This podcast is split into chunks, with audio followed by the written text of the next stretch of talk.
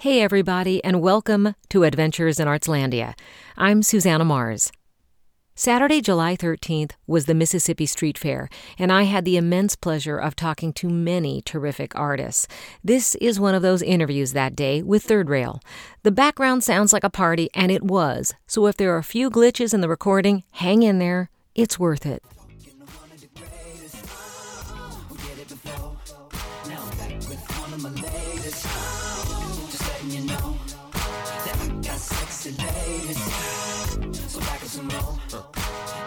Let me take it off.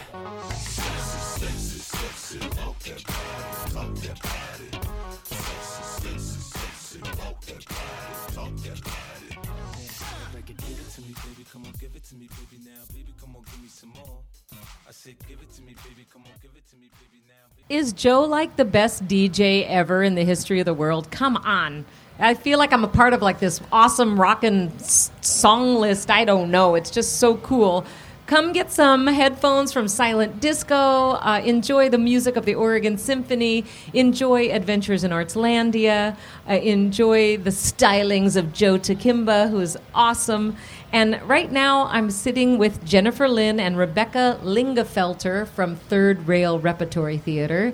And Rebecca brought up that it was a great segue from Nancy's piece because one of the first pieces that Third Rail is going to be doing this season is a chamber musical.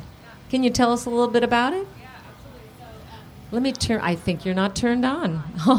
I'm going to turn you on. That was wow. That was quick. yeah, sorry.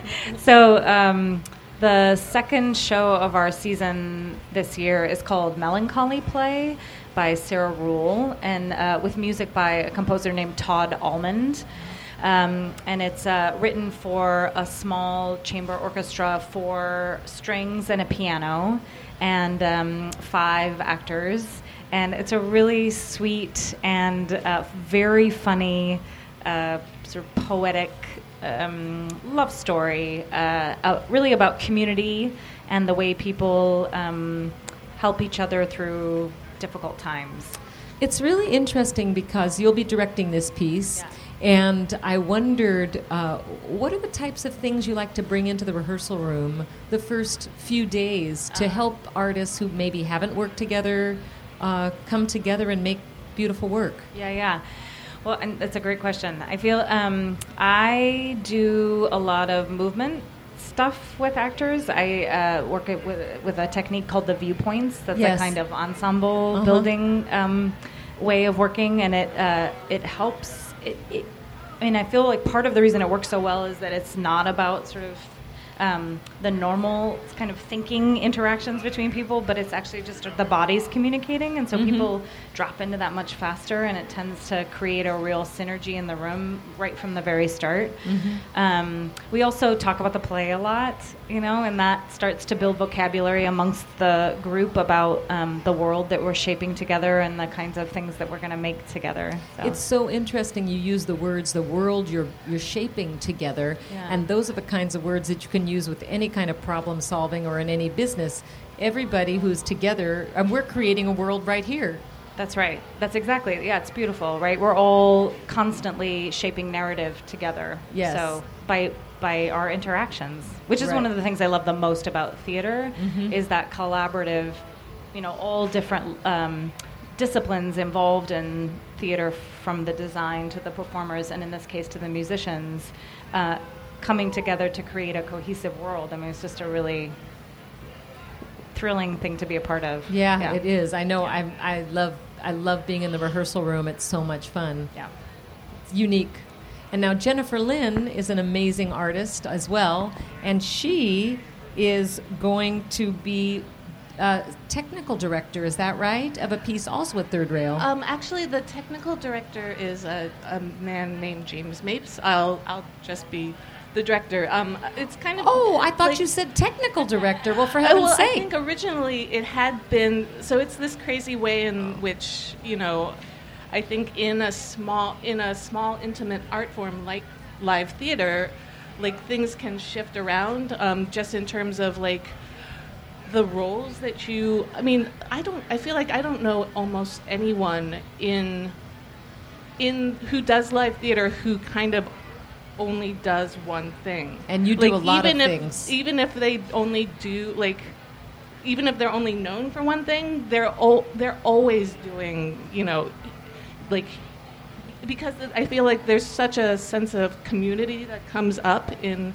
in live theater that that, that doesn't quite happen anywhere else. That like you end up first of all like learning so much just from the people that you work with because you know it's so much more fluid um, that dialogue um, so anyway long story short yes i'm, I'm actually the director uh, for mother come home um, james mapes is the technical director um, i think a lot of that has to do with the way that this piece is um, is pretty different from anything third rail's done before and I, I think it might be it's different from most anything I've um, heard of anyone doing before. Um, Tell us a little bit about it.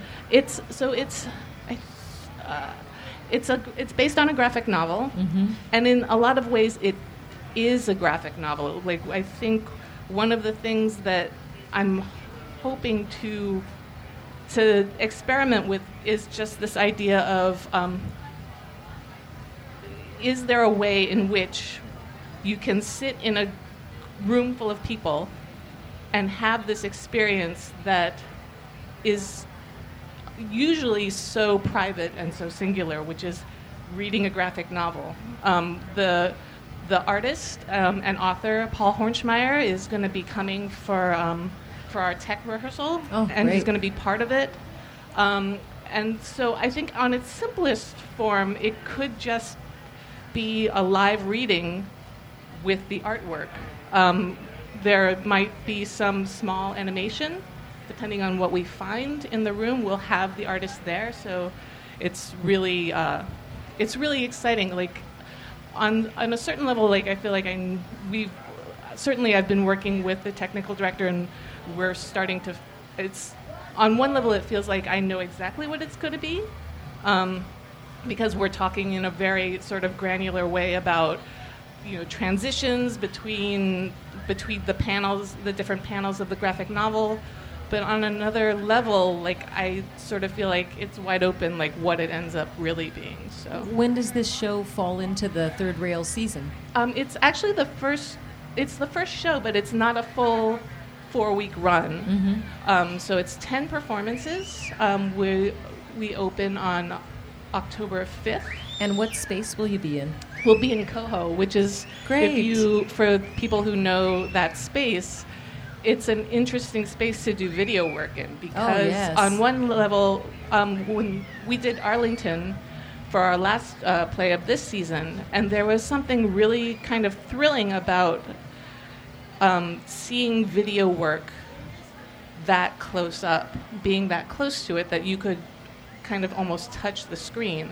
I mean, usually when you experience that media, you're you're in a proscenium theater, so you're very your your um, viewpoint is very specific, and it's usually pretty far away. Even if the image is fantastic and the screen is giant, you're you're pretty. f- You don't have that proximity, so it, there is something that um, I didn't know that I would discover, but like just working on Arlington, there was something so um, so amazing about being in such an intimate space with uh, projection work. So And you're an expert in the field as a lighting designer.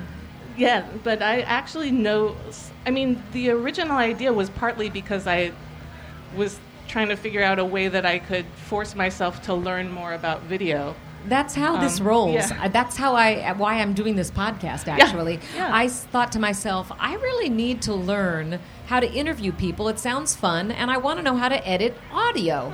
So, and then Misty Tompoles was so gracious and amazing to let me have a chance at inventing what a arts podcast could be, and that's what we do as artists. Again, another problem solver situation you know? And i you know it, i can't uh, not comment on the fact that you're two women directors and this is an area in which we're all talking in the in the arts about how to increase the number of women who are actually at the fore how does that feel what do you feel as as you work what do you feel as a female director you bring to the table that's unique or, or do you Yeah, I think it's a good question. I um, I feel particularly excited to be a part of Third Rail. I'm sort of in thinking about those things. I think um, it's a real priority for Maureen, our artistic director, to put women in roles and leadership roles in particular in all aspects of um, making the work from production management to directors.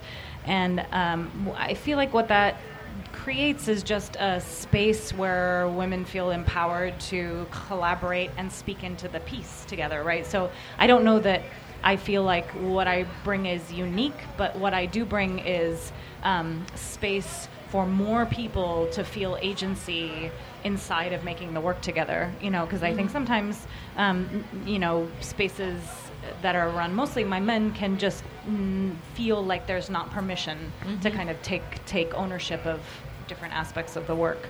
Um, so I feel like that's probably the biggest impact is the kind of space that's created in the room. Um, yeah, and I, I, mean this this thing about artists being encouraged to sort of think outside of their discipline or think outside of the box. I think that's another thing that being in a company is really um, gen- like that it generates that ability. Um, you know, part of w- why we're part of this company is that it both gives us space to, as an actor, try to be a director, which is what I've started to do. You know, or a lighting designer, director, actor. Jen Lin performed this last year, and mm-hmm. John so beautifully. Yeah, that um, was so funny because I know some some other uh, colleagues had said. I didn't know Jennifer Lin was an actress. I mean, you just you keep it all on the down low. I don't know what does. you can't do. I think that um, I mean, I do think that part of it is this shift, um, and it's not. I think on some level it's kind of just coinciding with this uh, leaning towards more uh, diversity in leadership. But I also think that it is also a product of diversity in leadership um, because there's something about being in in a company where or being just in a community where there are so many strong female uh, artists and female leaders and female role models that sort of encourages you and allows you to just start you know just start talking. And the more you talk the more ideas that you find that you have the more opinions that you find you that you have. And so it's it's about dialogue in like the in the true sense which is that like you're kind of like saying what just saying what you think and hearing feedback to that um, without you know, agenda and without um, sort of aggression. Mm-hmm. Uh, yeah, so I forget what the question was. I mean, so but, that's all right. I, There's really no questions. It's really just hanging around talking. Um, but yeah, I mean, but then it does allow you to kind of work outside of your discipline, and or not. It's not even because I I do feel like with um, live performance, it is sort of all one discipline mm. on a certain level because everything is having to work symbiotically to create like something like this singular moment in time that you know could be in front of 800 people it could be in front of like three people um, with a you know a huge street fair just in the background um, there's about 9000 yeah. stories going on right now yeah um, eh, but it's amazing like just watching the the cellist from the symphony before, like your ability to forget that there's 9,000 people traversing the street behind you and focus um, your attention on one cellist um, singing and playing um, is is this amazing thing. Mm-hmm. And I, I do feel like it's this thing that can only happen with live performance. Is this your directorial debut? It is, yeah. It is. And I wonder, too, in that system that is third rail, is there, I would think there's probably room for people who have experience directing and that kind of collaborative spirit. I, yeah, I mean, I think that most of, like, I know that Rebecca, is, you know, is multidisciplinary. Isaac is, uh, who directed Arlington, which is our last season. I don't think that, eh, like, we haven't had that many directors who are just directors. Um, yeah, so it's it's definitely uh, interesting. In That's that. kind of a cool distinction, actually. That's unique, I think. So, how can people check out Third Rail online? So you can go to our website, www.thirdrailrep.org, and we have um, season packages available, all kinds of different options for how you want to put together watching the work this year. We have a membership available. Um, we also do this National Theater Live programming, Oh, where which is so much fun. so incredible. These Yeah, in fact, I think there's one tomorrow. there is. That's yes, right. I read about that. All about Eve and the audience. Oh, so two great inc- female propelled pieces. No kidding. Yeah, those look. And yeah, check out the website if you Yes. love uh, seeing theater in a unique way. And are those still held at the World Trade Center? Yep, at the World Trade Center downtown. So Yeah. easy parking and Great, huge screen. Yep, great it's really- space. it's so much fun. it's beautiful. Yeah, so people can check it out there. Now, on a on a non-theater note, what do you guys do to fill up your cup? I love visual art. I love going to contemporary art. I love con. I mean, I, I is there or, or what are you reading, for instance? We've got the Willamette writers coming next, so you know maybe we should talk about what the heck you're reading. Um, I, I have, I've, I'm a big fan of graphic novels. Mm-hmm. Uh, right now, I'm uh, Anders Nilsen's uh, Tongue, Tongues. Uh, it's a series uh, that, and I think that uh, he is also a Portland-based graphic novelist. Um, he, that's my new thing that I'm obsessed with. Um, and then, uh, I mean, both Rebecca and I have small children, so I. I You're don't know, reading a I- lot of Dr. Yeah, I, I feel like I used to be culture more, way more culturally aware than I am, like, right, right this second. I Um, keep touting this book that I'm reading. Uh, it's called Figuring by Maria Popova. And uh, Patrick Walsh recommended it to me, and I just crazy about it. And she has this incredible blog called Brain Pickings, which is a blast. Really fun. I love how she thinks it's inspiring. How about you? Yeah, I mean, you said Dr. Seuss, and a lot of Dr. Seuss. My daughter calls green eggs and ham ham and sam. So every day I just hear her go having some, having some.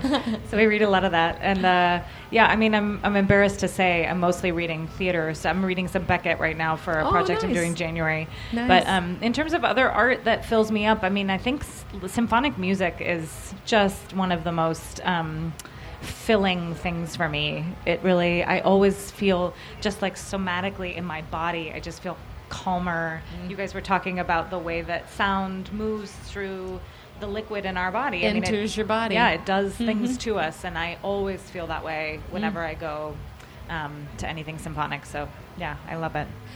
I'm just curious about graphic novels. I, I was turned on to graphic novels with Alison Bechdel, and which ended up becoming a beautiful musical called Fun Home. And I wondered, do graphic uh, artists or those who create graphic novels, do they always write their own book? Is it always a visual artist writing their own words and visual art?